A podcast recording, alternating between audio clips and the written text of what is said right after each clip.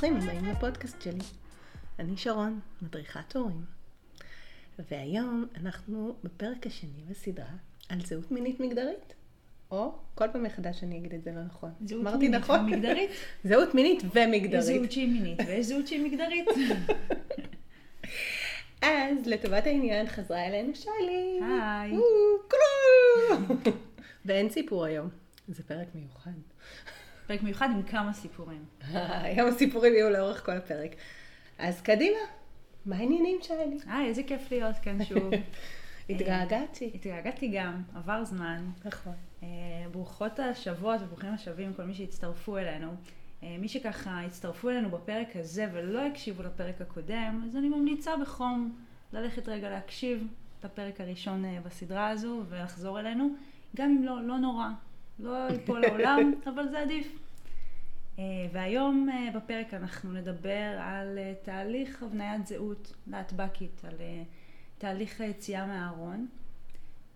ואולי רגע לפני שנתחיל בכלל לדבר על השלבים, אז כמה דברים שחשוב להגיד. אחד, זה שאני אשתמש בכל מיני חלקים מהסיפור האישי שלי כדי להסביר את השלבים של היציאה מהארון. אה, אז חשוב לי להגיד שזה הסיפור שלי, זאת החוויה שלי, ויש מנעד מאוד מאוד רחב של חוויות. אה, ואני לא רוצה שתיקחו את הסיפור שלי ותסיקו ממנו על אה, מקרים אחרים שאתם נפגשות או נפגשים בהם. זה דבר אחד שהוא חשוב. דבר שני שהוא חשוב, זה שיציאה מהארון מתקיימת כל הזמן. זאת אומרת, ברגע שהבנתי שהזהות שלי היא שונה ממה שהנורמה מכתיבה, אז בעצם יש לי צורך בכל מקום חדש שאני מגיעה אליו לצאת מהארון ולספר על הזהות שלי. התהליך שאנחנו נדבר עליו היום זה התהליך הראשוני של הבניית הזהות. בעצם השלב של הבנייה של הזהות הזאת, בעצם היציאה הראשונה אולי מהארון. אמ, זה הדבר שני שהוא חשוב. עוד דבר שהוא חשוב אה, זה אני אתייחס למודל אה, שהגתה הפסיכולוגית אה, ויvian קס, כשבמודל שלה יש שישה שלבים. יש כל מיני מודלים, אבל זה המודל שאני אשתמש בו היום. אה, הוא יכול לעזור בהרבה מאוד מצבים לעשות קצת סדר. אה, ברגע שאני חווה חוויה מסוימת, או שאני מכירה מישהי אחרת שחווה חוויה, אז ברגע שיש לי את זה מסודר עם שלבים, זה יכול להתחבר, זה יכול לעזור לי גם להבין איך להתנהל בתוך הסיטואציה. אה, אבל זה לא תמיד יהיה נכון, אין פה מאה אחוז.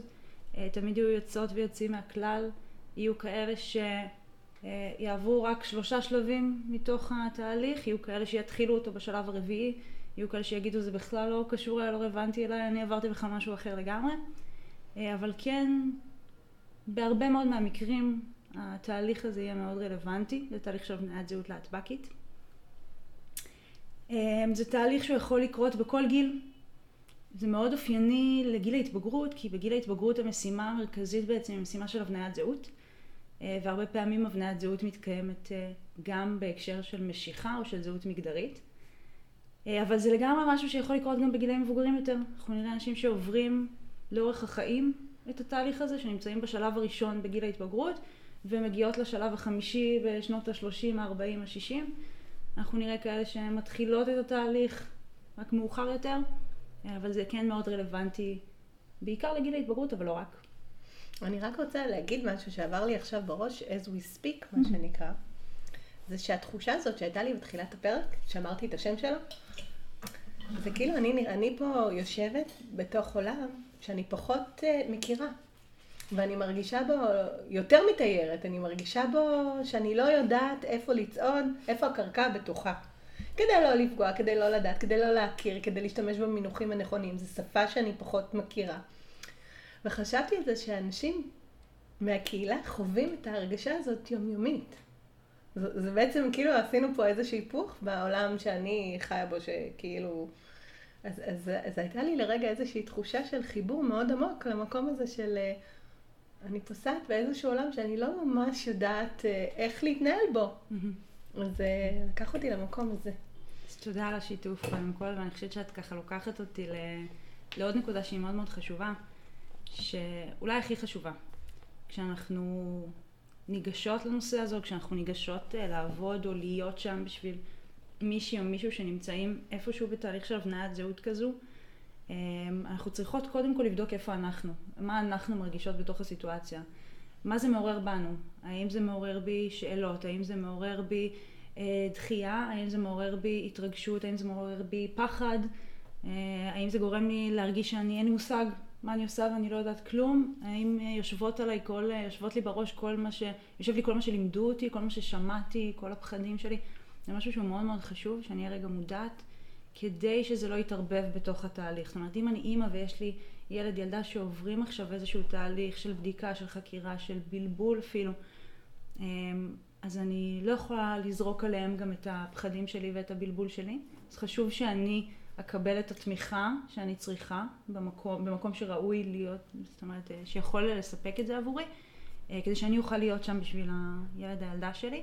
כמובן לא לכבות את זה, לא לזרוק את זה הצידה, לא לבטל את זה, זה חשוב, זה משמעותי, ואנחנו נדבר על זה גם עוד בהמשך, אה, על המקום באמת של הורים, של נשות חינוך, טיפול אה, של המבוגרים והמבוגרות בתוך המקום הזה, אה, אבל חשוב, חשוב לתת לזה מקום, לאוורר את זה, להיות מודעת לזה, כדי שאני אוכל להיות שם. אני חושבת שזה גם לוקח אותי קצת לפרק הראשון שלנו, של לשאול את השאלות, שעדיף לשאול. שאם אני באמת לא יודעת, אז אני פניתי אלייך, אמרתי לך, רגע, אז זה נכון מה שאמרתי? זאת אומרת, להציב את השאלה ולאפשר. ואז את הלמידה אולי הכי נכונה וטובה. לא לתת לפחד או לרצון לא... למקום הלא בטוח הזה להשתלט, אלא לאסוף אותו ב... עם מי שיכול כמובן, ולהציף כן. את זה. לגמרי. את הפיל בחדר, מה שנקרא, להתמודד עם הפיל בחדר. לגמרי. יהיו סיטואציות שבהן זה לא יהיה נכון לשאול את הילד או הילדה שלי, אבל כן לפנות לאיזשהו גורם שיש לו את הידע, ידע הוא מפחית חרדה, הוא מרגיע בצורה חד משמעית. זאת אומרת, אה, אני יודעת יותר, אני יותר רגועה. ככה זה עובד. אמ, חשוב להבין שלוקח זמן, לא לכולם, אבל יהיו אנשים שייקח להם זמן להצליח אה, להבין מה... שזו הזהות שלהם, אה, להצליח להרשות לעצמן להיות אותנטיות עם הזהות הזאת, להרגיש את החופש הזה. יהיו כאלה שיעברו את כל התהליך של היציאה מהארון בחודש, יהיו כאלה שייקח להם שנים, וזו ממש החוויה משתנה מאחת לשנייה. אה, ואולי אה, במקום, נעצור רגע עם ההקדמה ונתחיל לדבר על התהליך.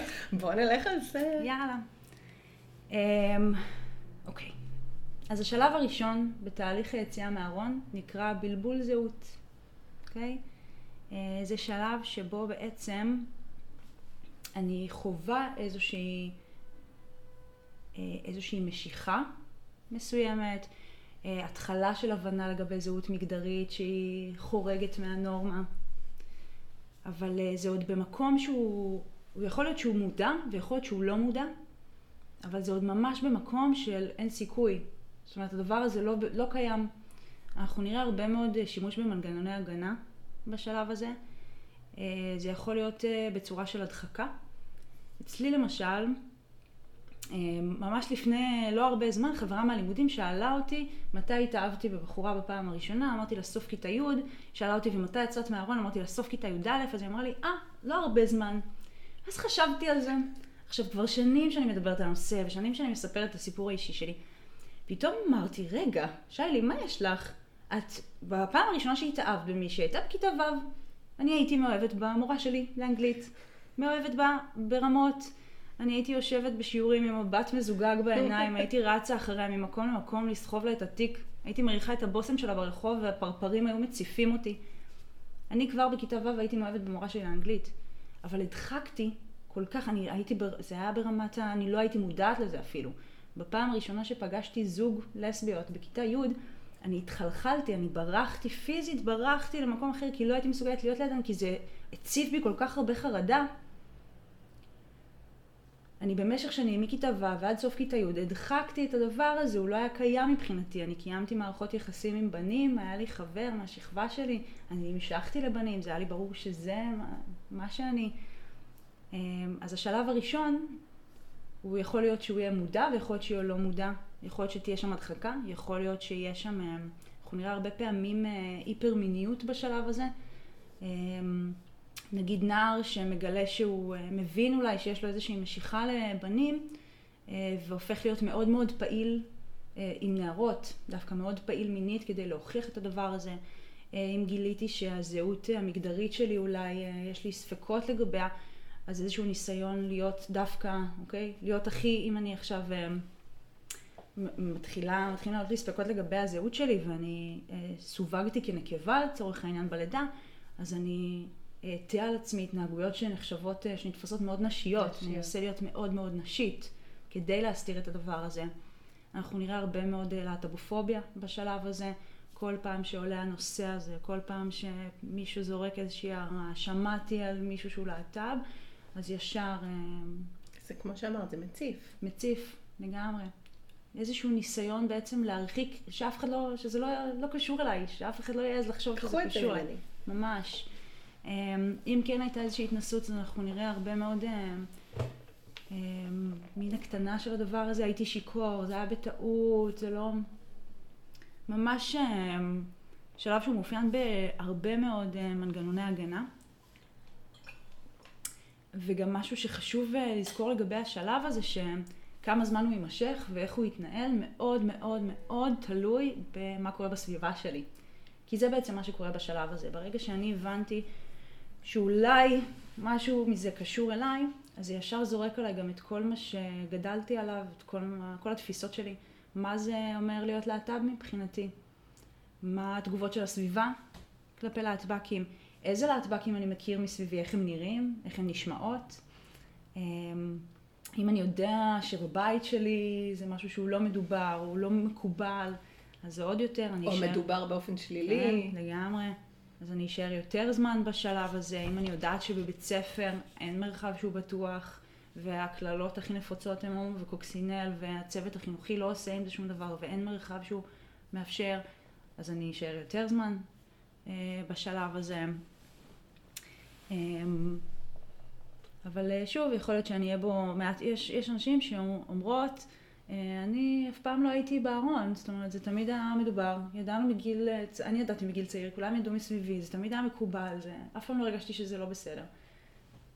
אלה אנשים שיהיו פחות זמן בשלב הזה. אז זה השלב הראשון של אה, בלבול זהות. אם עברתי הלאה לשלב הבא, אז אני מגיעה לשלב של השוואת זהויות. שזה שלב שכבר אם, אם קודם אה, זה היה ברמת הלא מודע, אז עכשיו זה כבר ממש במודע.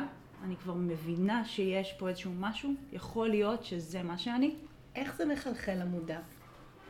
זה ממש משתנה. נגיד אני אומרת שאת את אומרת, בהתחלה לא, לא רק שלא דחקתי את זה, יצאתי עם בנים, נמשכתי לבנים, אבל משהו במוח לא הצליח, ניסיתי להדחיק את זה, אבל זה איכשהו חלחל וחלחל וחלחל. אז אם אני אקח אותך רגע, תני לי איזה רגע של the golden moment. תראי, אצלי זה היה מאוד מובהק, לא אצל כולם זה יהיה ככה. אני שלושה ימים לפני סוף כיתה י' ראיתי בחורה וידעתי שאני מאוהבת בה. זה פשוט היה לי ברור שאני מאוהבת בה, לא חשבתי על זה בצורה מודעת בחיים לפני. הייתי כבר אחרי מערכת יחסים עם נער משפט. כי ידעת מה זה אהבה. ידעתי מה זה אהבה. ידעתי מה זה אהבה וגם ידעתי שמה שאני מרגישה הוא אחר. ידעתי שזאת, ידעתי שאני מאוהבת ובצורה אחרת לגמרי, שמשהו שם יותר עוצמתי, הוא יותר מציף אותי, הוא יותר חי בי. בצורה אחרת לגמרי. אני חושבת שגם את מי שהיה חבר שלי אז אהבתי, אבל בצורה אחרת. אה, ופתאום אני הייתי בוגרת יותר, והייתה לי, אה, גם היה לי יותר ניסיון, וגם הכרתי את עצמי יותר, וכן, ידעתי מה זה אומר להיות מאוהבת. אה, אז אצלי זה ממש היה מין כזה נורה שנדלקת. בינגו. ממש, וזה מה שהכניס אותי לשלב השני, שהשלב של השוואת זהות, מה שקורה שם זה שאני מבינה שזה משהו שקיים בי, אה, וגם פה ממש חי כל מה שאני יודעת על ההטבק וכל האמונות שלי וכל מה שלימדו אותי וכל התפיסות שלי. אה, ופה גם מתחיל איזשהו אבל על אובדן של זהות. כי אם אני התאהבתי עכשיו במישהי, אז אני בסוף כיתה י', המחשבה שלי הייתה, אוקיי, אז זה מה שזה אומר, זה שאני לסבית. ופה גם על זה נזרקות כל האמונות שלי לגבי מה זה אומר להיות לסבית, אוקיי? אם אני מבין שאני הומו, וכל מה שאני שומע זה שהומואים עושים רק סטוצים, האם תהיה לי מערכת יחסים? האם אני אוהב? האם יהיו לי ילדים? ילדים. האם תהיה לי משפחה? אם אני מגלה שהזהות שלי היא טרנסית, אני שומעת שקשה, שלחיים קשים, לטרנסיות קשה. האם אני אצליח להתמודד? אוקיי, האם המשפחה שלי תקבל אותי? זה מה שצפוי לי עכשיו? כאילו, אני הולך עכשיו לקושי? כן. אני בוחר בעצמי ללכת לקושי? לגמרי. אם אני, המשפט היחיד שאמרו בבית שלי, דוגמה מהחיים שלי, המשפט היחיד שאמרו בנושא הזה בבית שלי זה שאבא שלי יום אחד עבר כשאני ואימא שלי צפינו בסדרת טלוויזיה והייתה שם, אה, זה היה ריאליטי והייתה שם אה, אישה לסבית מחוץ לארון והוא עבר לטלוויזיה והוא אמר, מה זה, היא ככה אומרת את זה בטלוויזיה? זה המשפט שכל הזמן, כל הזמן היה שם בראש שלי, אוקיי? ואנחנו נראה שבשלב הזה, אנחנו נראה את האחוזים הכי גבוהים של אובדנות בקרב נוער להטב"ק. אנחנו יודעות שאחוזי האובדנות בקרב להטב"קים גבוהים משמעותית מאשר באוכלוסייה הכללית. מחקרים מדברים על פי שבע אובדנות, ובשלב הזה אנחנו נראה הרבה ממנה. כי בעצם אני לבד בתוך זה, אני ממש חזק על ההסתרה, אסור שאף אחד, אף אחת ידעו, וגם על כל זה, אני גם באבל על הזהות שאני מאבדת, אני גם, כל התפיסות שיש מסביבי וכל התגובות של הסביבה הם שם כל הזמן, ומין מעבירות לי מסר של זה, זה, יש לי דרך אחת להיות להטב"ק. זה גם החוסר לגיטימיות של להיות מי שאתה. אתה עוד לא נותן לעצמך את הלגיטימיות. לגמרי. או... והמשפחה עוד לא יודעת, אז כאילו אתה לא יודע אם יקבלו אותך כמו שאתה. בעצם ההסתרה מונעת ממך לבדוק את הסיטואציה, אם יקבלו אותך כמו שאתה. אז גם יש הסתרה נכון. וגם יש חוסר אמונה שיקבלו אותך. נכון, זה שלב שהוא יכול להיות מאוד מאוד קשה. קשה. עכשיו שיש בו, שכל האנרגיה מושקעת בו על הסתרה. אני מהרגע שהבנתי שאני מאוהבת בה, בבחורה הזאת, ועד שהגעתי לשלב הבא, אני הייתי עסוקה בלהסתיר, אסור שאף אחד ידע. אני פחדתי לצאת החוצה לרחוב, כי פחדתי שיראו עליי ויגלו וידעו עליי. אמ, אני התרחקתי מכולם, זה שלב שממש מאפיינת אותו בדידות, מאוד. אה, אני מתרחקת כדי שלא יגלו, כדי שלא בטעות ייפלט לי, כדי שלא יבינו מאיזה משהו שאני אגיד, מאיזה תנועה שלי. יש הרבה מאוד בדידות בשלב הזה, ואני רוצה רגע להגיד גם מה חשוב לתת בשלב הזה. לא אמרנו, לא אמרתי את זה גם על השלב הקודם, אבל אם בשלב הקודם מה שנכון לעשות, במיוחד כשזה לא מודע, אז מה שנכון זה אמ, לייצר סביבה שמאפשרת... חשיפה. לא בהכ... גם חשיפה. חשיפה לא חשיפה, בוא אני אקח אותך ל... לספק לאי... מודלים. כן. בסדר? אה, ושיח שהוא חיובי. מין אה, לייצר שיח שהוא חיובי, כי אם יש נער שלא מפסיק לקלל אה, הומואים, אז הדבר שהוא בעצם מבקש ממני, גם אם הוא להט"ב וגם אם הוא לא, בסדר, יכול להיות שהוא לא, ויכול להיות שהוא פשוט הומופוב. אבל הרבה פעמים מה שהם מבקשים ממני זה שאני אגיד להם שזה בסדר להיות להט"ב. אז שהסביבה, שהשיח בסביבה יהיה מאפשר, וזה יצמצם את השהות בשלב הראשון. זה, זה יחסית פשוט, זה, אני צריכה, הסביבה, זה מאוד מאוד משמעותי פה. ובשלב הזה מה שחשוב זה גם, קודם כל לתת מקום לאבל הזה, כמו כל אבל, כמו כל אובדן, הוא צריך לקבל את המקום, אה, ולפעמים הוא פשוט צריך לעבור הלאה.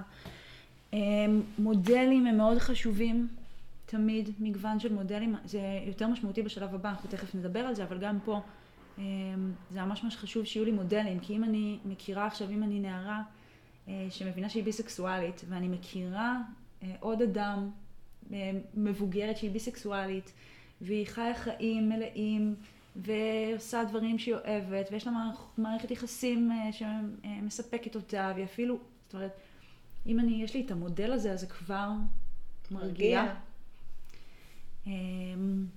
וזה ממש ממש עוזר. אם יש לי מודלים בסביבה שלי לנראויות, לדרכים להיות להט"בית, הרבה פעמים אנחנו, בשלב הזה אנחנו נסתכל מסביב ואנחנו נראה שיש מודלים מאוד מצומצמים, אוקיי? גם האנשים שאנחנו נראה במדיה, בתקשורת, בתפקידי מפתח, תפקידי הנהגה, גם אפילו בסביבה הקרובה, המודלים יהיו מאוד מצומצמים, אין מגוון מאוד רחב של נראות.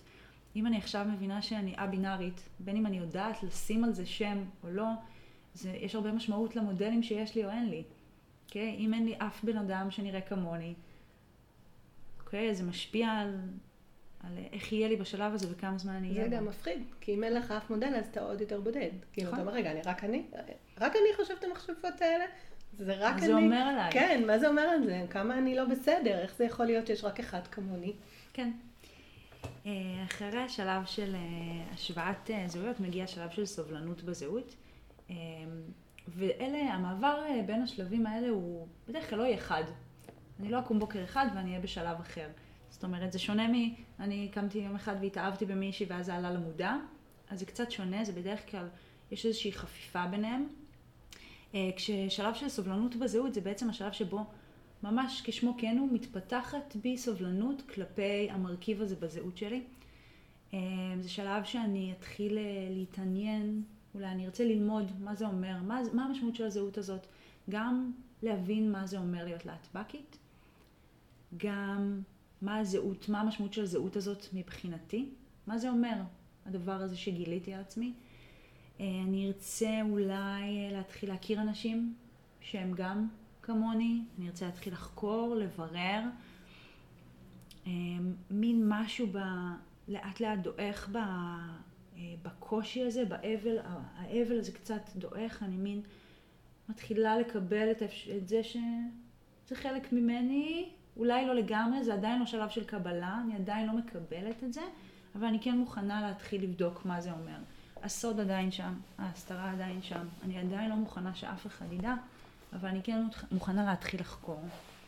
אה, אני הגעתי לשלב הזה בערך באמצע כיתה י"א, אה, כששמעתי על איגי, ארגון הנוער הגאה, ושמעתי שהארגון מפעיל אה, מעבר לקבוצות חברתיות שידעתי שאין סיכוי, אני לא הולכת, אבל ידעתי שהוא מפעיל פורומים.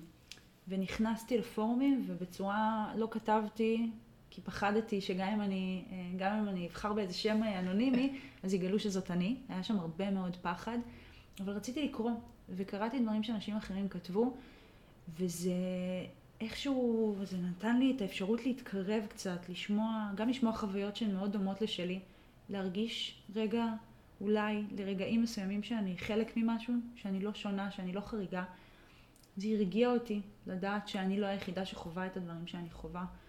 זה הרגיע אותי לשמוע, אה, לשמוע על חוויות גם חיוביות של אנשים, גם על קשיים, אבל גם על חוויות חיוביות, שנתנו לי איזושהי תחושה של אפשר, יכול להיות בסדר. אמ, לאט לאט גם שמעתי על כל מיני להט"ביות שיש בסביבה שלי והתחלתי לייצר קשרים ממש ממש בעדינות, ממש בהדרגתיות. איך שמעת? או. במקרה מישהו מהכיתה שלי, שם, אמרו לי שהוא יצא מהארון כהומו. בסדר? אז התחלנו לאט לאט, התחלתי להתחבר אליו, לא סביב זה, וכשהרגשתי בטוחה, אז שיתפתי אותו בדבר הזה. שמעתי שמישהי שנה מעליי בפנימייה, יש לה בת זוג. אז יצרתי איתה קשר ונהיינו חברות ויכולתי לדבר איתה על זה. ההדרגתיות פה היא נורא נורא חשובה בשלב הזה, בגלל שיש שם עדיין הרבה פחד שזה יצא החוצה. אה, בגלל בעיקר שאני עדיין בשלב הזה, אני עוד לא במקום שאני שלמה עם הזהות שלי, אני עוד לא מקבלת אותה. וחשוב מאוד שהאנשים שידעו, האנשים שאני אספר להם בשלב הזה, זה אנשים שאני יודעת שיקבלו אותי. עכשיו, מי הכי קל, מי הכי ברור שיקבלו אותי? אנשים שהם גם כאלה.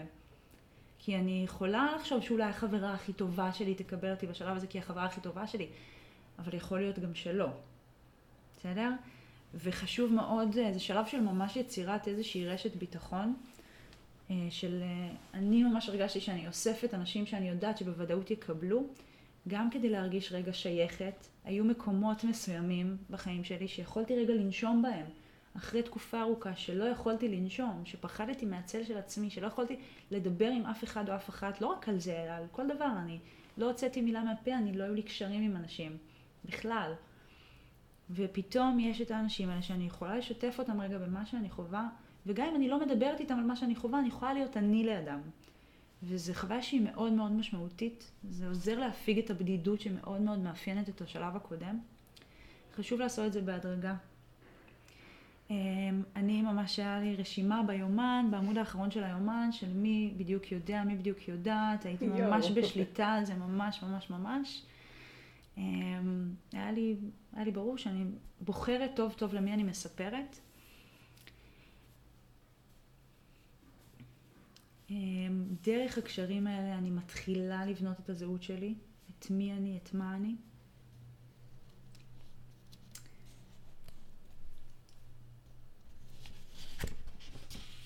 ואני אגיד עוד משהו חשוב אולי על השלב הזה. Um,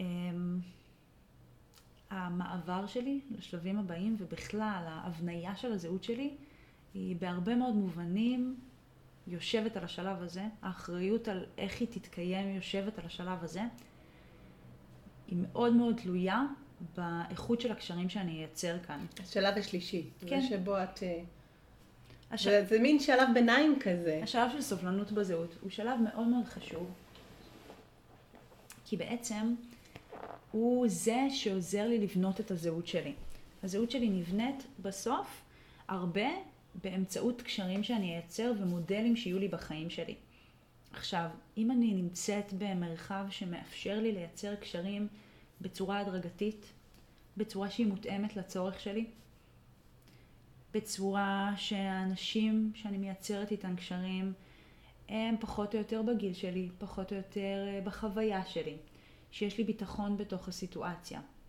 בסדר? גם מבחינת דיסקרטיות, גם מבחינת שלא יוציאו החוצה את מה שאני משתפת, גם מבחינת שאני בטוחה בתוך הסיטואציה, שאין פה איזה שהם יחסי כוחות, אוקיי?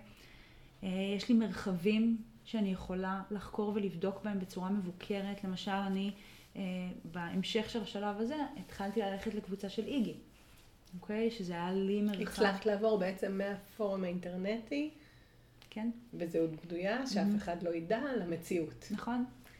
אה, ויכול... ילדו בבית? לא, רגע, את רצה קדימה. לא, כי אני מנסה לחשוב, אתה הולך לקבוצה? של איגי? לא ידעו. אני הייתי בפנימייה אז, אה, זהו. אמ, אבל גם בפנימייה לא ידעו. זאת אומרת, ביקשתי אישור מיוחד לצאת, הייתי יוצאת פעם בשבוע, הם לא ידעו לאן אני לא יוצאת. שואלים לאן, לאן? שואלים, הסתדרנו. אמ, וגם עם ההורים אפשר להסתדר, זה שעתיים בשבוע, יש לזה פתרונות. אמ, אבל אה, לא, אז אפשר גם, זה שהלכתי לקבוצה של איגי, זה יכול להיות, זאת אומרת, זה היה קצת בשלב הזה, וזה היה קצת בשלב הבא שתכף נדבר עליו. אבל באמת זה היה מרחב שלי, הוא היה מאוד מאוד חיובי, כי זה היה מרחב לחקירה שגם היו בו אנשים מבוגרים שהיו אחראים על המרחב הזה והחזיקו אותו, והשיח שהיה שם, השיח שהיה מותאם למקום שאני הייתי בו. אבל אם יש נער או נערה אה, שמגיעים לשלב הזה, כשהם כשהם רוצים להתחיל לחקור, ואין להם את האפשרות הזאת, כי קבוצת השווים שלהם היא כזאת שהשיח הזה לא קיים בה, בסדר? כי הבית זה לא קיים בו, כי אין להם נגישות לפורומים באינטרנט, כי אין להם נגישות לקבוצות של איגי, כי אין, כי הן לא יכולות או יכולים הם לחשוב. לא יודעים איגי. נכון, יש הרבה ילדים שחיים בעולם שבו אין איגי. נכון, לא יודעים, לא יודעות, המרחב לא מאפשר את זה, יש הרבה כאלה שזה לא אפשרות בשבילם. ואז אנחנו נראה הרבה פעמים שנוער כזה, זה לא שהוא פשוט לא רוצה לחקור ולא רוצה לבדוק, הוא ילך לחקור והולך לבדוק במרחבים שהם יכולים להיות מאוד פוגעניים עבורו. אנחנו נראה הרבה נוער שעם כל מה שהם שמעו, אה, אם נער שעכשיו מבין שהוא נמשך אה, גם לגברים, למשל, והוא רוצה לבדוק את המרכיב הזה בזהות, וכל מה שהוא שמע כל החיים שלו זה על מיניות של גברים, בסדר? זה הדבר היחיד שהוא שמע בהקשר הזה. אז הוא ייכנס לאיזו אפליקציית היכרות, ואת מי הוא יפגוש שם? הוא יפגוש שם בדרך כלל גברים מבוגרים, בסדר? שמאוד ברור להם מה הם רוצים, או שהוא יגיע למסיבות, או שהוא יחווה דברים שהם לא בהכרח מתאימים לשלב שהוא נמצא בו, לצורך שלו. זה יכול להיות מאוד מאוד מציף, זה יכול להיות מאוד מטלטל, זה יכול להציף כל מיני רגשות, וזה יכול, זה מין שלב כזה ש... אני בעצם, המסקנה אולי שאני יוצאת איתו, שאני יוצאת ממנו בסוף, זה, זה להט"ב.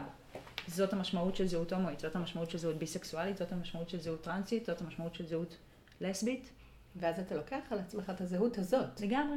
זה בדיוק מה שקורה, אוקיי? אני גם מפתחת איזושהי תפיסה לגבי מה זה אומר על האנשים האלה שם בחוץ, איך שאולי זה אני... צריך מרג- להתנהג. נכון, ש... אבל רגע, קודם כל, מה זה אומר להט"ב, בין אם אני מרגישה חלק ובין אם לא, מה המשמעות של זה, ומה המשמעות של זה עליי, איך אני אמורה להתנהג, מה הזהות הזאת אומרת עליי, לא כי אני בהכרח אה, בדקתי ובחנתי ועברתי תהליך הדרגתי, קשוב לעצמי, זה... אלא כי, בסדר, זה החוויה הזאת שראיתי, ולפי זה אני אפתח, התפיסה שלי על עצמי תהיה חיובית, שלילית, או משהו באמצע, אוקיי?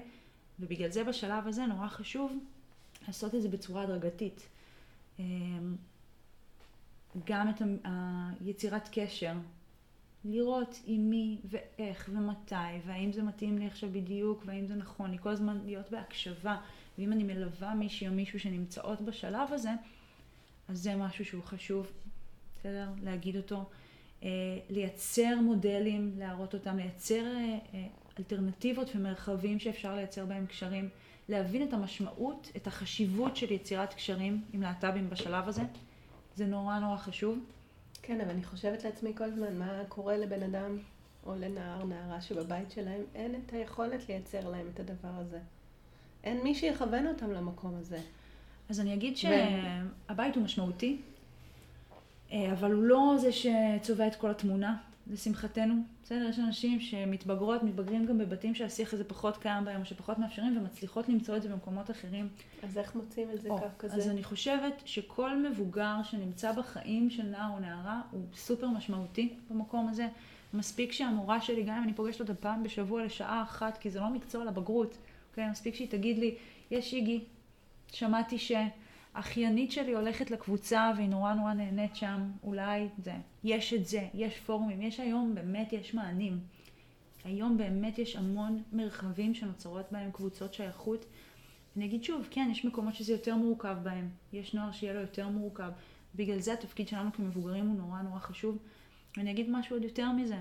ככל שיהיה לנו יותר מודלים בתקשורת, בתפקידי אה, תפקידי מפתח, בסדר? במרחב הציבורי, אז יהיה יותר קל. ברגע שיש לי יותר על מי להסתכל, יש יותר אנשים שאני מכירה שהם גם כאלה ונעים נאות איפשהו על הרצף הזה, ואני יכולה להזדהות איתם, זה גם מפחית הרבה מאוד מה, מהמצוקות בשלבים האלה. אה, זה חשוב לזכור את זה. באיזה שלב היינו? את זוכרת? אנחנו בשלב השלישי. סובלנות בזהות. סובלנות בזהות. דרך אגב, רק עלה לי בראש, חשבתי על כל הסיפור שאיך זה נכנס בשנתיים האחרונות לעולם הספורט. מהמם. מה שלא היה בכלל יכול לעלות על הדעת. זאת נכון. אומרת, אני חושבת על זה שאנחנו ב-2022, מהמם. ורק בעצם בשנים, ממש בשנה, שנתיים האחרונות, זה נכנס לתוך עולם ספורט. וזה כל כך תמים לחשוב שלאורך כל השנים לא היה אף ספורטאי ששייך לקהילה.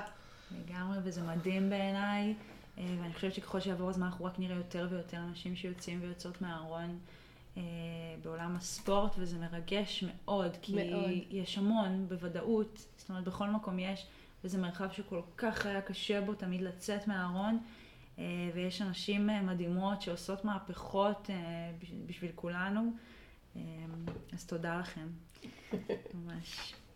אה, אז אם סיימתי את השלב הזה כמו שצריך, שלב מאוד מאוד חשוב, אז אני עוברת הלאה לשלב של קבלת הזהות.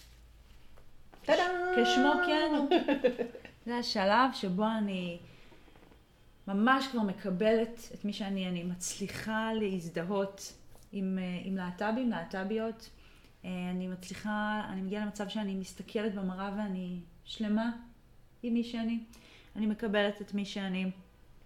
היחס שלי לזהות שלי הופך להיות משמעותית, זה הופך להיות מרכיב בזהות שלי שהוא מאוד מאוד משמעותי, ואני אסביר רגע- גם למה. אנחנו נראה בשלב הזה הרבה מאוד מוחצנות.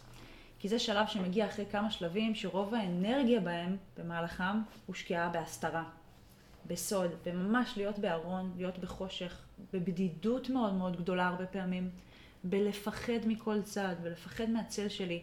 ואז ברגע שאני מקבלת את עצמי, אני רוצה לצעוק את זה החוצה. זה לשחרר פקק, שמפניה. ממש, ממש כזה. אני רוצה לשחרר, אני רוצה לספר לכל העולם, אני רוצה לקבל הנכחה לזהות שלי, אני רוצה לקבל הלגיטימציה. אמ, ואני אגיד רגע שהרבה פעמים זה לא יהיה נכון לצאת מהארון בשלב הזה, אוקיי? ואני אסביר גם למה. הרבה פעמים התחושה הזאת מגיעה כי אני תקופה כבר יש לי קשרים עם קבוצת שווים שהיא להט"בית ואני מרגישה מאוד שייכת ואני מרגישה שמקבלות אותי ואני מרגישה שהכל בסדר ואני אולי בקצת איזושהי אופוריה בשלב הזה. אנחנו נראה הרבה פעמים נוער בשלב הזה שמין אומר, אני רוצה לספר לכולם עכשיו, אני רוצה שכולם ידעו וצריך רגע לבדוק ביחד האם זה נכון. זה כמו אופוריה, אנחנו צריכים לחכות שהאופוריה רגע תתפוגג, ואז כאילו כן. נאזן את הטמפרטורות ל... כן. מתי נכון לנו באמת. פה רגע נרד מהענן. לגמרי. אה, אני אגיד שגם זה זו דרך אחת לחוות את השלב הזה. עוד דרך לחוות את השלב הזה, זה להגיע באמת למצב של קבלה, ואנחנו נראה פה הרבה פעמים גם אה, אה, שההתקרבות ללהט"ב וההזדהות עם הזהות הזאת אה, הופכת אותנו למאוד רגישות לגילויי להט"בופוביה, ואז אנחנו נרצה גם להתנגד ללהט"בופוביה בשלב הזה הרבה פעמים. והיו כאלה שבשלב הזה יהיו בחוץ, במרחבים להט"בים, שבמרחבים מסוימים בחיים שלהם ידעו והם יהיו מאוד מחוץ לארון, ובמרחבים אחרים החליטו לא לשתף או לשתף רק אם וכשזה יעלה. ויש אנשים שגם חיות את כל החיים שלהם ככה. וזה, יש כאלה שמסיימות את השלב, את התהליך של היציאה מהארון בשלב הזה, שיש מקומות שהן מאוד מחוץ לארון ומאפשרות לעצמם כל מיני, ומקומות ש... בסדר, שפחות, אמ, וזה לא חייב להיות בהכרח ממקום של פה אני מסתירה את עצמי, אלא מתאימות את עצמם לכל מיני, אה, למרחבים שונים. אמ, אבל אם השלב, אה, באמת אם תהליך היציאה מהארון לא מסתיים בשלב הזה, אז אנחנו נראה פה אמ, שהצורך הרבה פעמים הוא באמת רגע להמשיך להשתייך לאיזושהי קבוצת שייכות, להמשיך להרגיש בנוח בתוך המרחבים האלה, ובמקביל להתחיל אה, לחשוב על באמת על יציאה מהארון. האם זה נכון לי עכשיו? האם זה מדויק לי עכשיו? יכול להיות שכן, יכול להיות שלא, יכול להיות שבמקומות מסוימים כן, במקומות אחרים לא.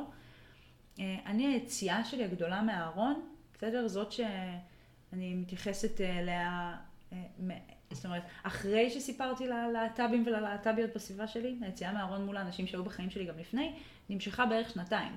מהרגע שסיפרתי לאחותי, שהיא הייתה הראשונה, ועד שסיפרתי לאבא שלי שהוא היה האחרון, עברו שנתיים.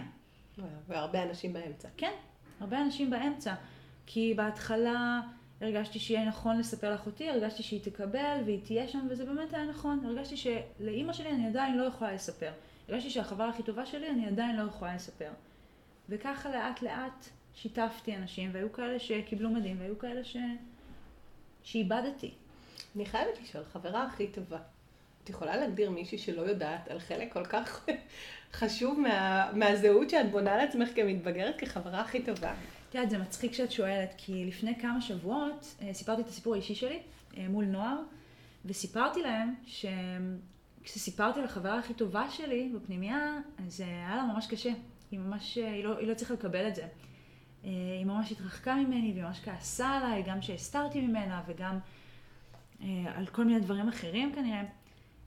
וסיפרתי ש... שהיא, זאת אומרת שלא נשארנו חברות. וגם אמרתי להם שהדבר הכי חשוב מבחינתי היה כשיצאתי מהארון, שמה שאפשר לי לצאת מהארון זה גם שהייתי בקבלה, גם שהייתי מסוגלת לקבל את עצמי וגם שלקחתי בחשבון שמעכשיו כל מי שאני מספרת לה או לא, יכול להיות שאני אאבד. אני ניגשתי כבר ליציאה מהארון מולה ומול כל בן אדם אחר מאז, בהבנה שיכול להיות שאני אאבד אותם, ושאם אני מאבדת בן אדם בגלל הדבר הזה, אז אני לא רוצה אותו בחיים שלי עם כל הכאב שבזה. אני לא רוצה להצטרך להיות משהו שאני לא.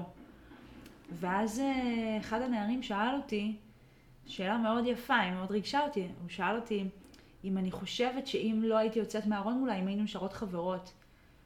ואמרתי לו שזאת לא הייתה חברות, אם לא הייתי יוצאת מהארון מולה. זאת אומרת, אם לא הייתי, אם הייתי מסתירה חלק שהוא כל כך גדול ממני, אם הייתי מסתירה את האמת שלי מולה, אז, אז זו לא חברות. ואני שואלת את עצמי אם באמת מה שהפריד ביניכם היה הסתרה, או, ה... או התגלית. אני חושבת שזה היה שילוב של כל מיני דברים. אמ,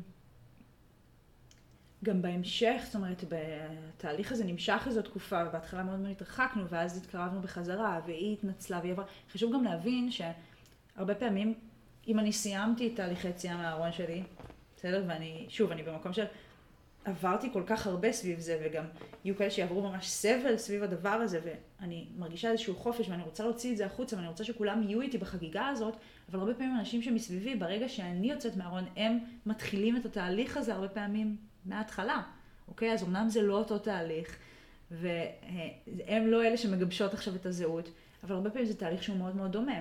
ואם אני כבר בשלב החמישי או השישי, אה, או הרביעי, זה לא משנה, אבל כבר עברתי איזשהו תהליך, ואז החברה הכי טובה שלי פתאום נזרקת לשלב הראשון או השני של התהליך, אז יש פה איזושהי התמודדות.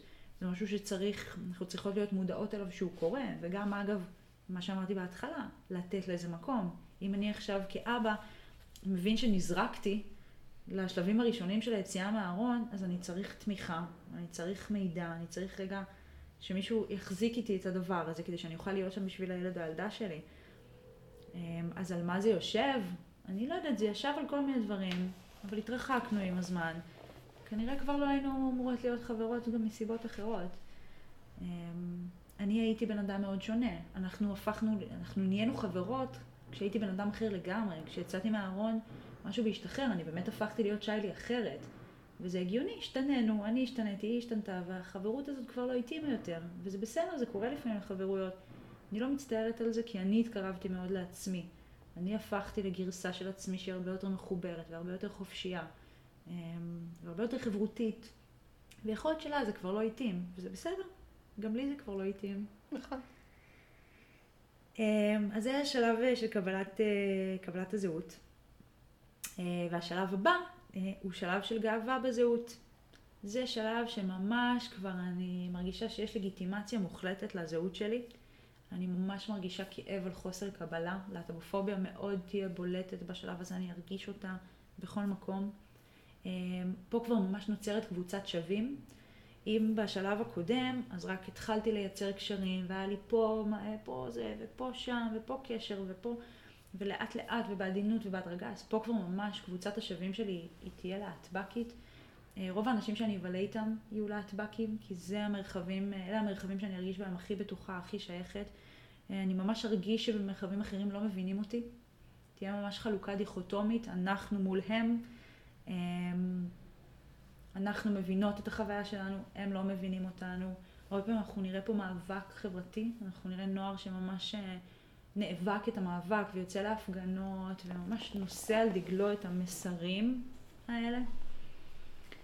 אמ, זה בעצם, זה שלב שהוא ממש, יש פה תהליך של בדיקה לא מודעת של איך הסביבה תגיב, איך יקבלו אותי במרחבים אחרים. והתגובות אליי מהסביבה הם מאוד מאוד משמעותיים, אה, והם בעצם אלה שיעבירו משמעותיות, התגובות משמעותיות וחשובות, והן אלה שבעצם יעבירו לי את המסר שלי אם אני צריכה להישאר בשלב הזה או לא. מה זה אומר? אני אסביר. אם במרחבים שהם לא להט"בים יקבלו את הזהות שלי, יפנו אליי בלשון פנייה שאני מבקשת, ייתנו מקום למשיכה שלי, בסדר? ייתנו מקום למי שאני, לשיח על זה. אז אני לאט לאט אבין שיש עוד מרחבים שמקבלים אותי, ולא רק המרחבים הלהט"בים שלי. שיש עוד מרחבים שאני יכולה להיות בהם אני. שאולי החלוקה היא לא כל כך דיכוטומית. שזה אפשרי. שזה אפשרי, שאני יכולה לחיות גם, בסדר? ש, שזה יכול להיות עוד מרכיב בזהות שלי ולא כל מה שאני. אבל אם uh, אני ארגיש שזה המרחב היחיד שמקבלות אותי בו, אם אני ארגיש שבחוץ לא מבינות את הזהות שלי, שלא נותנים לה לגיטימציה, שלא מכבדים את הלשון פנייה שלי, שמסתכלים עליי מוזר ברחוב, בסדר? שזורקות לי הערות, שיש אלימות כלפיי במרחבים מסוימים, אז זה יחזק אצלי את התחושה שהמרחב היחיד הבטוח שלי הוא המרחב הלהטבקי או המרחב הקווירי. ואנחנו נראה אנשים שנשארים גם בשלב הזה בגלל החוויה שהם חוות בחוץ. יהיו אנשים שיישארו בשלב הזה גם יכול להיות חיים שלמים, שרוב המרחבים או כל המרחבים שהם יהיו בהם זה יהיו מרחבים להטבקים, שהם יימנעו מתקשורת עם הטרו, סיס, אה, אה, אלא אם אין להם ברירה. אה, אבל ברגע שאני אקבל תמיכה מהסביבה שלי ואני אראה שיש יש עוד מרחבים שאני יכולה להיות אני בהם, אז זה יאפשר לי לעבור לשלב האחרון, שהשלב האחרון הוא שלב הסינתזה בזהות, שזה השלב שבעצם הזהות הלהטבקית שלי הופכת להיות עוד זהות בתוך מכלול הזהויות שלי. יש רגיעה בדיכוטומיה הזאת של אנחנו מול הם. אני מבינה שזו זהות שיכול להיות שהיא מאוד משמעותית בחיים שלי, יכול להיות שהיא מרכיב מאוד מרכזי בחיים שלי, אבל זה כבר לא כל מה שאני, אוקיי? אני חוזרת uh, לייצר קשרים עם אנשים שהם מטרוסקסואלים, סיסג'נדרים. אני מרגישה שיש עוד אנשים שיכולים להבין חוויות שלי, גם אם הם לא להט"בים. מתקיימת ממש איזושהי אינטגרציה בין הזהויות, זה ממש השלב שככה מסכם את כל התהליך ומכניס את הזהות הלהט"בית כחלק ממכלול הזהויות שלי. אה, בעצם איזשהו סיום של ההפרדה המאוד ברורה שהייתה לפני וגם סיום של גיבוש הזהות. אה, אז באמת אלה ככה ששת השלבים אה, של תהליך יציאה מהארון. ואני רוצה להזכיר שוב, אוקיי? שיהיו כאלה שיעברו את כל השלבים ויהיו כאלה שיעברו רק חלק מהשלבים. ויהיו כאלה שיהיו בכל שלב יומיים, ויהיו כאלה שיהיו שנים ארוכות יעברו את התהליך, ויהיו כאלה שלא יעברו אותו בכלל. אה, אנחנו נראה, אנחנו ממש רואות בשנים האחרונות אה, עלייה באחוז הנוער שיוצא מהארון, אה, מהארון הטרנסי, בסדר? אנחנו נראה יותר נוער שיוצא מהארון עם זהות טרנסית, עם זהות א-בינארית. אנחנו נראה ירידה בגיל היציאה מהארון. זה לא שהיום יש יותר, בסדר? זה פשוט שהיום יש יותר שיח ויש יותר לגיטימציה ואפשר לדבר את זה, שזה מדהים. תמיד, תמיד היו אנשים טראנס. תמיד הייתה זהות הבינארית, פשוט לא תמיד היה שם לתת לזה. אה, הגיל, אה, דיברנו על זה בפרק הראשון, שאנחנו בסביבות גיל 4-5 כבר מתחילות ומתחילים להבין מה הזהות המגדרית שלנו, משיכה, מה המשיכה שלנו, אנחנו גם מתחילות, מתחילים להבין בין אם היא קיימת ובין אם לא, אבל בסדר, הרבה פעמים כבר ביסודי אנחנו מתחילות להבין מה מעניין אותנו, או בחטיבה או בתיכון. אמ, וכמו שאני יכולה להיות נערה שמעניינים אותה בנים ואני יכולה לדעת את זה בכיתה ו', אז יכול להיות שאני גם נערה שמעניינות אותה בנות ואני אדע את זה בכיתה ו'. יש לי באמת שאלה לגבי היציאה מהארון, לגבי... יש הבדל בין הומואים, לסביות, טרנסיות. התהליך הוא דומה, אבל יש כי... יש משהו שהוא יותר... כאילו נראה לי שהיום יותר נוח, כי הומו ולסבית כבר הפך להיות משהו mm-hmm. מאוד מקובל חברתית. אז הרצף של הטרנסיות הוא יותר מורכב, כי אנשים לא מכירים ולא, אז זה גורם לזה להיות, ליציאה יותר מורכבת. תראי, אני חושבת שגם להגיד אה, לסביות והומואים זה יותר מקובל היום, זה נכון, זה כן במידה מסוימת יותר מקובל, והיום אה, מה ש... יותר נוכח. יותר נוכח, יותר מדובר, אה, זה כבר כאילו מין ישן, והיום באמת מה שאולי יותר מורכב זה זהות טרנסית, זהות ביסקסואלית שהיא עוברת מחיקה. אה, אבל זה גם לא לגמרי נכון, גם זהויות של משיכה עדיין במקומות מסוימים יכול להיות מורכב לצאת מהארון, עדיין יש תפיסה מאוד ברורה של מה זה אומר להיות הומו, אה, עדיין יש תפיסה מאוד ברורה של מה זה אומר להיות ביסקסואלית, זה עדיין מביא כל מיני תגובות מהסביבה, עדיין יש פחד מאוד גדול של הורים לתת לילדים שלהם לשחק עם בובות כדי שחלילה הם לא יהפכו להיות הומואים, עדיין יש התרחקות מאוד מאוד גדולה, מאוד אינטנסיבית מנשיות. של בנים, של נערים, התבניות של גבריות הן עדיין מאוד מאוד קשות וזה מתחבר אוטומטית למשיכה חד-מינית. כן. יש כל מיני תפיסות, בסדר, אנחנו, זה לא שאנחנו חיות באיזה אוטופיה. לא, לא, לא, ממש לא, אבל גם... השאלה אם זה באמת, יש, יש הבדל. כן. באופן שבו יוצאים מהארון, או באופן שבו חווים את השלבים. אני חושבת שזה נורא נורא תלוי, אוקיי? אני חושבת שברגע שהסביבה מקבלת ותומכת ומוכנה ללמוד מוכנה להיות שם בשביל מי שעוברת את התהליך, אז אני חושבת שזה לא כל כך משנה מה הזהות. אה, מבחינה חברתית, כמו כל דבר, את יודעת, זהות טרנסית היום זה יותר חדש, אז יכול להיות שזה יותר מורכב, אבל אני יכולה, זאת אומרת, יכול להיות שתהיה נערה טרנסית, אה, שההורים שלה ממש יהיו שם איתה בתהליך ויתמכו בה וילכו לדבר אה, עם הגן או עם הבית ספר ומין יעברו, אה, גם יקבל, ההורים יקבלו את התמיכה וגם הצוותים יקבלו את התמיכה ויקבלו כלים איך לעבוד איתה וכל המרחבים שלה יאפשרו לה לחיות את הזהות שלה.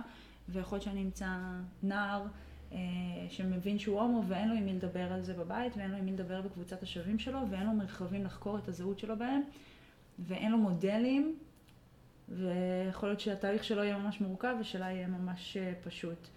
ואני חושבת שזה ממש ממש משתנה, וזה תלוי בהמון המון דברים. וכשאני מלווה נער, נערה, אז חשוב גם להבין מה עוד יושב שם, מה עוד יש שם חוץ מההבניה של הזהות הזאת. כי גיל התבגרות זה גיל קשה, ועולים כל מיני דברים, וצפים כל מיני דברים, ויכול להיות שאני מתמודדת עם עוד דברים מעבר לזהות המינית או המגדרית שלי. וזה גם דברים שחשוב לתת להם מקום. אמ, זהו, לא לצבוע את הכל בצבע של זה, כי יכולים להיות באמת עוד אה, דברים נוספים.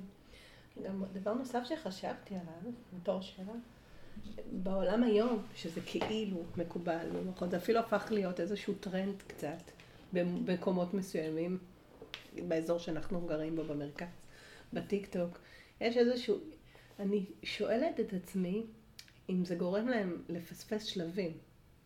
שכאילו יש מין איזה קבלה ואיזה רצון להשתייך לקבוצה הזאת ולהיות כאילו ילדים שאוהבים קצת אה, לשחק עם גבולות ולהיות קצת חריגים, ואז הם הולכים למקום הזה. אבל הם לא יודעים עד הסוף, ואז האם זה גורם להם, כאילו, הם כבר מחוץ לארון, עוד לפני שהם הבינו, הם בכלל שייכים למקום הזה. וואי, בא לי להגיד לך מלא דברים על זה. תגידי לי מלא דברים. יאללה, אז יאללה. אה, תגידי לי. מלא דברים. יש לנו זמן למלא דברים? תגידי לי יאללה, אותם. בסדר. אז אני רוצה להגיד משהו לגבי הת- התפיסת טרנד הזאת, כי אני שומעת את זה הרבה. אוקיי, אני רוצה רגע להגיד משהו בקשר לזה. אמ, יש מקומות, יש מרחבים שבהם זה באמת יותר מדובר, ויש איזושהי, אמ, איזושהי אמ, מין קבלה חברתית או לגיטימציה לחקירה, אוקיי? ואני אגיד קודם כל שכל מה שקשור לחקירה, במיוחד בגיל ההתבגרות, אבל בכלל, כל מה שקשור לחקירה שלנו עם עצמנו, של בדיקה שלי עם עצמי, מה נעים לי, מה כיף לי, מה מעניין אותי, כל מה שהוא מטיל ספק במה שלימדו אותי, בסדר? כי הרי מלמדים את כולנו מין להיות בתוך תבניות. תבניות מאוד מאוד ברורות, ומה מותר לנו ומה אסור לנו, וכל החיים אנחנו כל הזמן מקבלות ומקבלים מסרים לגבי מה אנחנו אמורות להיות ומה אסור חלילה שנהיה בחיים. ואני חושבת שכל בדיקה, כל הטלת ספק במה שמלמדים אותנו בהקשרים האלה, בכלל גם באופן כללי, שמאפשרת לי להתקרב יותר לעצמי ולבדוק מה מתאים לי ומה נכון לי ומחברת אותי עם עצמי, אני בעד, במיוחד בגיל ההתבגרות. אז שיהיו כמה שיותר טרנדים שקשורים לחקירה ולבדיקה. אה, אני לא, אני לא חושבת שיש איזשהו טרנד של להיות להט"ב, אה, כי זה עדיין מורכב בהרבה מאוד מרחבים להיות להט"ב. עדיין לאנשים על הרצף הטרנסי מאוד מאוד קשה ללכת לשירותים ברמה הבסיסית, להשתמש בשירותים ציבוריים. עדיין אנשים חוטפים קללות ברחוב מאנשים שהם לא מכירים. אלימות, בסדר? גם אלימות פיזית. חברות, חברים שלי שהולכים ברחוב. בסדר? רק כי הם הלכו ברחוב עם נראות שהיא קצת אחרת, סופגים אלימות מכל מיני סוגים. אלימות מינית, פיזית, מילולית, זה לא משנה, בסדר? אמ, עדיין יש הרבה משפחות שלא מקבלות, עדיין יש כל כך הרבה ילדים וילדות שנזרקים מהבית, עדיין בתי הספר מלאים בלהט"בופוביה. אני חושבת שזה קצת, אה, להגיד שזה טרנד, זה קצת אה, להתעלם אולי מהמציאות. זה לא שאין מרחבים שמקבלים, יש, ואני שמחה על כל מקום שאני מגיעה אליו, שאני מרגישה שמקבל, אבל זה לא נכון להגיד גם שבמרכז יותר או זה פחות. יש מקומות שיותר ויש מקומות שפחות. חושבת שזה פחות קשור לגיאוגרפיה, זה קשור לסביבה. אני שמעתי על מספיק נוער להט"בי שהגיע מהפריפריה החברתית, הגיאוגרפית, וקיבלו אותו הכי יפה, ומספיק נוער אה, ממרכז תל אביב שלא קיבלו אותו. אוקיי? אז זה גם משהו שאני רוצה שננתק את הסטריאוטיפים האלה אולי, כי זה, כי זה חשוב מאוד בעיניי. מאוד חשוב בעיניי. אמ, אז זה דבר אחד שרציתי להגיד. ומה היה, מה הייתה השאלה שלך? השאלה שלי הייתה מהמקום, כי אני, אני לא חושבת שזה טרנד, אני חושבת שזאת באמת אה, איזושהי בדיקת גיל ההתבגרות שהיא לא בהכרח... אה, פשוט חוויתי את זה. הזכרתי. כן. חוויתי את זה בכיתה של אה, הבן הבכור שלי, שהיה שם איזשהו מין גל כזה, ששטף אותם בסוף כיתה ז' וזה, שכולם יצאו שם מהארון. ובסופו של דבר, בסופו של דבר נשארו, אולי נשאר ילד אחד שבאמת אימץ את הזהות הזו. זה לא, זה לא הטריד אותי, אבל אני, זה לא הסיפור. אני אומרת, הסיפור, ולכן היה לי מאוד חשוב מה שאמרת, שלאפשר את החקירה הזאת זה באמת משהו שהוא מאוד חשוב, אני מאוד שמחה שאמרת את זה. והדבר השני זה, אם זה לא, כאילו בגלל שזה נוכח ויש איזה, זה כל הכיתה כאילו נסחפה לדבר הזה, זה נוכח שם, מישהו כנראה התחיל בדיקה ויצר איזשהו גל סביב הדבר הזה. אז אם זה לא גורם לאבד של, שלבים, כאילו מין לקפוץ לאיזשהו שלב שאתה לא מוכן אליו עדיין. אם זה לא fast forward על התהליך שאתה אמור לעשות. זה מה ש... זה מה... זאת השאלה שלי בעצם. מהמם. אה, אז אני אגיד קודם כל, ש... א', זה סיפור, זה כיפי, אני שמחה ממש לשמוע, זה סיפור שמשמח אותי. זוכרת שדיברנו בפרק הקודם על ה-80-20, כן. על זה שרובנו איפשהו שם, בסדר? אני חושבת שנגיד השלב הראשון של היציאה מהארון הוא רלוונטי לכולם. כי לכולם עולה איזושהי שאלה, איזושהי. משיכה, איזשהו דבר, והשאלה אם אנחנו באמת ניתן לזה מקום או לא. וזה משמח אותי החקירה הזאת, כי אני חושבת שזו חקירה שבוערת ברובנו המוחלט, בסדר? רובנו היינו רוצות ורוצים לבדוק את הדבר הזה ולשאול את עצמנו שאלות, פשוט לאורך החיים לא ממש הייתה לנו לגיטימציה לעשות את זה. אה, אז חקירה, אני תמיד בעד. אה, ואני חושבת שיש כל מיני מצבים, זאת אומרת, יכול להיות שמישהי תצהיר על עצמה שהיא ביסקסואלית, ואז תגדיר את עצמה כמשהו אחר. אני הגדרתי את עצמי כלסבית הרבה מאוד שנים, עד שהבנתי שאני לא לסבית. בסדר? אני לא נמשכת רק לנשים, לצורך העניין. אוקיי? הגדרתי את עצמי מסוי... בצורה מסוימת, ואחר כך הגדרתי את עצמי בצורה אחרת. אה, אני יכולה מין להקביל את זה קצת ל... אוקיי, יכול להיות שיש נערה שבגיל ההתבגרות, שבכיתה י' לבשה רק שחור, וכל השחור בעיניים, ורק מטאל, ורק... בסדר, הנה, הנה, יש לנו פה דוגמה חיה. גברת הייתה הולכת לפינגווין בזמנו. יפה. פינגוויניסטית כבדה. יפה. אז, אז, ויכול להיות שהנערה הזאת, אוקיי, שנתיים אחר כך, בכלל אה, ת- תתלבש בצורה אחרת, תשמע מוזיקה אחרת, כל האמונה שלה תשתנה, בסדר? כאילו, אנחנו עוברות ועוברים תהליך לאורך החיים, ויכול להיות שחלק מה, כחלק מהבנת הזהות שלי, אני אשא על עצמי כל מיני כותרות שישרתו משהו אצלי. ואם אני מספיק מחוברת לעצמי, ואם הסביבה שלי מספיק מאפשרת לי להחליט את מה שנכון לי, לבחור או לא לבחור, בין אם אני בוחרת בהגדרות ובין אם לא, אז ההגדרות שהן באמת נכונות לי יישארו, ואלה שלא עם הזמן ילכו, ויכול להיות שיצטרפו הגדרות חדשות, יכול להיות שבגיל 40 אני אוריד הגדרה מסוימת או אוסיף הגדרה, וזה בסדר, לא צריך להיבהל מזה. לגבי ה- אם דילגתי על שלבים שאולי לא, כן, אני חושבת שפה באמת מאוד חשוב. א', כל אחת עוברת את התהליך שלה. בסדר? אני הייתי בשל... עברתי ממש את תהליך היציאה מהארון מההתחלה ועד הסוף, אבל זה לא קורה לכולם, ויהיו כאלה שיעברו חלק, ויהיו כאלה שיעברו את כולם, ויהיו כאלה שלא בכלל. אני חושבת שבגלל זה, אולי זה גם מסכם לנו, היו עוד כמה דברים שרציתי להגיד, ואולי אני גם תכף אגיד אותם, אבל אולי זה קצת התחלה של סיכום של ה... באמת של המפגש הזה, שהדמות המבוגרת פה היא נורא נורא חשובה. של להצליח רגע לסמן ביחד ולזהות מה זה הדבר הזה, לאפשר את החקירה, לאפשר את הבדיקה, לאפשר את החופש, לתת לא את להיבהל. החיבוק. בבקשה, לא להיבהל. לא להיבהל, אין ממה להיבהל. אין ממה להיבהל. הכל בסדר. ולתת את החיבוק הזה ואת המידע, ובמקביל לשאול שאלות חשובות, של האם זה מה שנכון לי עכשיו, אוקיי, ואיך, ואיך היית רוצה. ובאמת ללוות. אה, ואם הנוער שלכם, הילדים עוד שלכם, התלמידות שלכם משתפות אתכם, אז וואו, איזה כיף. איזה כיף שאתם מרחב בטוח בשבילם לשתף. איזה כיף שהן משתפות אתכם, איזה כיף שאתם שם איתם. אה, וגם אם לא, אז אפשר, אני יכולה ממש לראות הרבה פעמים, לפי התנהגויות, להבין שנמצאות ונמצאים בשלב מסוים. אני רוצה להגיד פה משהו חשוב. לא לאמת עם זה, אוקיי? אם לא שיתפו אותי, אז לא לאמת, זה נורא נורא חשוב. לא לבוא ולהגיד, אוקיי, אני מזהה ככה וככה, יכול להיות ש... לא.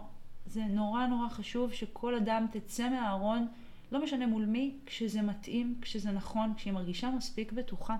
זה נורא נורא חשוב.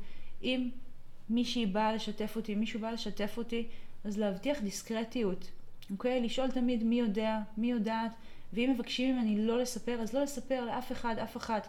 אין חובת דיווח על זהות מינית או מגדרית, אוקיי? יש עניינים אחרים שיש עליהם חובת דיווח, אבל זה לא אחד מהם, וזה חשוב לשמור על דיסקרטיות. חשוב להבין את המקום הנורא נורא רגיש הזה. חשוב לא להוציא אנשים מהארון, אוקיי? כל אדם, כל אחד, כל אחת יצאו מהארון שזה יהיה להם נכון, שזה יהיה להם מתאים. חשוב להיות סופר רגישות ורגישים לדבר הזה. אמ, אני חושבת שאולי זה הדבר שהכי חשוב, רגע להיות שם, לנשום עמוק, לא להיבהל מהדבר הזה. אה, בלבול הוא לגיטימי, הבניית זהות זה תהליך, חקירה זה תמיד רצוי. תמיד מבורך.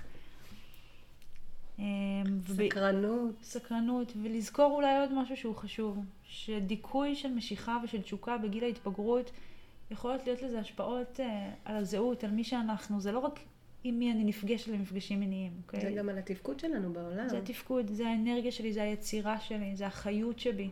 אוקיי? אם אני מדכאת את הדבר הזה, זה משפיע באופן ישיר. זה... אנחנו נראה אנשים שמסתובבים עם זעם, עם כעס, עם דיכאון? עם דיכאון, עם חרדה, שהם או יפגעו בעצמם או יפגעו באחרים בסביבה שלהם, כי אין מקום, אין להם מקום לבטא את הדברים האלה שהם יכולים להיות כל כך כל כך משמעותיים, במיוחד בגיל ההתבגרות, במיוחד בשלב של הבניית זהות, אבל לא רק. אם נדכא את עצמנו, את המשיכה שלנו, את התשוקה שלנו, זה אוטומטית יביא לדברים שהם פחות חיוביים, בין אם זה בשבילנו ובין אם זה לאנשים בסביבה שלנו. אני שומעת הרבה מהורים את, את המשפט, אני לא רוצה לכבה את הילדים שלי, אז זה חלק בלתי נפרד מזה. לכבות בכל המובנים. לכבות את היצר שלהם. זה יכול להיות, יצר יכול להתבטא בכל מיני מובנים, אז גם במובן הזה, אל תכבו אותם. אל תחברו ותעזרו, תבקשו מידע, יש מספיק אנשים, מספיק ארגונים להתייעץ איתם, לקבל ליווי, לקבל תמיכה. אה, גם לכם מגיע לקבל את הידע, שמישהו יחזיק את זה איתכם, לקבל את התמיכה הרגשית גם, יש לזה מקום. איזה לינקים נשים למטה? הופה, איזה לינקים. איזה לינקים? אה, איזה לינקים. אז יש לנו את אה, מעברים את פרויקט גילה להעצמת טרנסית, זה ארגונים שאפשר להתייעץ איתם. יש את ברית הלביאות, שזה ארגון של הורים לנוער טרנס. יש לנו את האגודה, בסדר? שהאגודה גם, אה, אחד הדברים שהיא עושה זה מספקת, אה, יש בעצם מערך של אה, שירות פסיכוסוציאלי, ליווי, טיפולים, גם משפחתיים, גם זוגיים, גם פרטניים.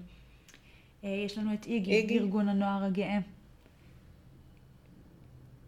נראה לי סבבה. כן, נראה לי שזה מכסה פרויקט, או רגע, יותר. פרויקט גילה, נכון? פרויקט גילה, כן, פרויקט גילה מעברים, האגודה, ברית הלביאות, איגי. נראה לי שכרגע זה... נראה לי התחלה מעולה. התחלה מעולה. גופים שאפשר לפנות אליהם. יופי. אז להיום סיימנו? נראה לי שסיימנו, מה, הספיק, לא? כן, נראה לי. אני רק תהיתי לעצמי לגבי שאלות אה, ממאזינים. יאללה.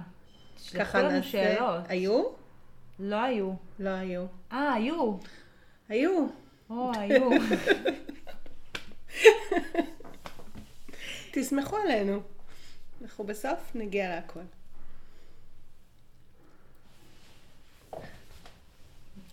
אז אני רגע שמה פה פאוזה. אנחנו עוברות קצת לתשובות לשאלות, אז uh, מי שלא שאל ואין לו שאלות מוזמן אה, לשחרר את הפרק, כי זה פרק ארוך במיוחד. כאילו. לא, אני... בסדר, אה, אני חושבת שנחתוך את זה, וזה גם לא יוצא ארוך, כי עם כל העריכות זה יצא פחות. כאילו היה איזה אין שתי הרבה דקות. עריכות. לדעתי יש פה איזה שתי דקות. אה, יש, יש יותר משתי דקות. אה, רגע, אני אכתוב שזה היה... אני פשוט עושה לי... אה, שאני אדע פחות או יותר. אבל למה אתה פותח לך? אולי כבר בפרק הבא, נענה על שאלות פשוט. טוב, אז רגע. בסדר? לי, אה, כי זה מערבב לי עכשיו. אז זהו, לא רציתי להפריע לך. דקה, אז רק שאני אדע, מדקה 02 עד דקה, ואז עכשיו אני אפרד מהם. אה, לא, אז רגע, אז תשאלי שוב על השאלות אולי, טוב, ואז אני אענה לך. אז דקה 0, 4 בערך. בערך. לא, זה היה... לא משנה, אני אחרי זה עושה עריכה, אני מקשיבה, אבל... אה, טוב. יהיו שאלות. אז אה, יש לנו שאלות שהגיעו מהמאזינים? האמת שכן, היו שאלות, אבל אני רואה שאנחנו כבר ככה סיימנו את הזמן, וזה גם זורק אותנו לנושאים אחרים, אז אני חושבת שאולי פשוט נאסוף עוד שאלות. כל מי שיש עוד שאלות במהלך, אה, כזה בעקבות הפרק הזה, אז תשלחו לנו. אה, ובפרק הבא, אז בתחילת הפרק ישר נענה על כל השאלות בבת אחת. יאללה? מגניב, אני בעד. יאללה, מהמם. אז תשלחו לנו שאלות. תשלחו, שלא כן. נשב לבד בחושך. חשוך פה נורא. ותודה רבה לכל מי שהיה והקשיב והאזין ונתרם. ונתרמה והקשיבה והאזינה והייתה. טוב ששי פה, כי אני עוד... אה, באנו באנו. שי רק גברים. יש לי מרצה שכל פעם שהיא מדברת אלינו ברבות, אז היא מסתכלת עליו ואומרת לי, שיילי, תוסיפי לי נקודה. כאילו היא עושה את זה בשבילי. זה לא בשבילי. לא, זה צריך להתרגל. בשבילנו כחברה. אז תתרגלו. שמעת, מיכל? ברוכות הבאות והבאים. ולהתראות לכם, ונשתמע בפרק הבא. ביי. ביי.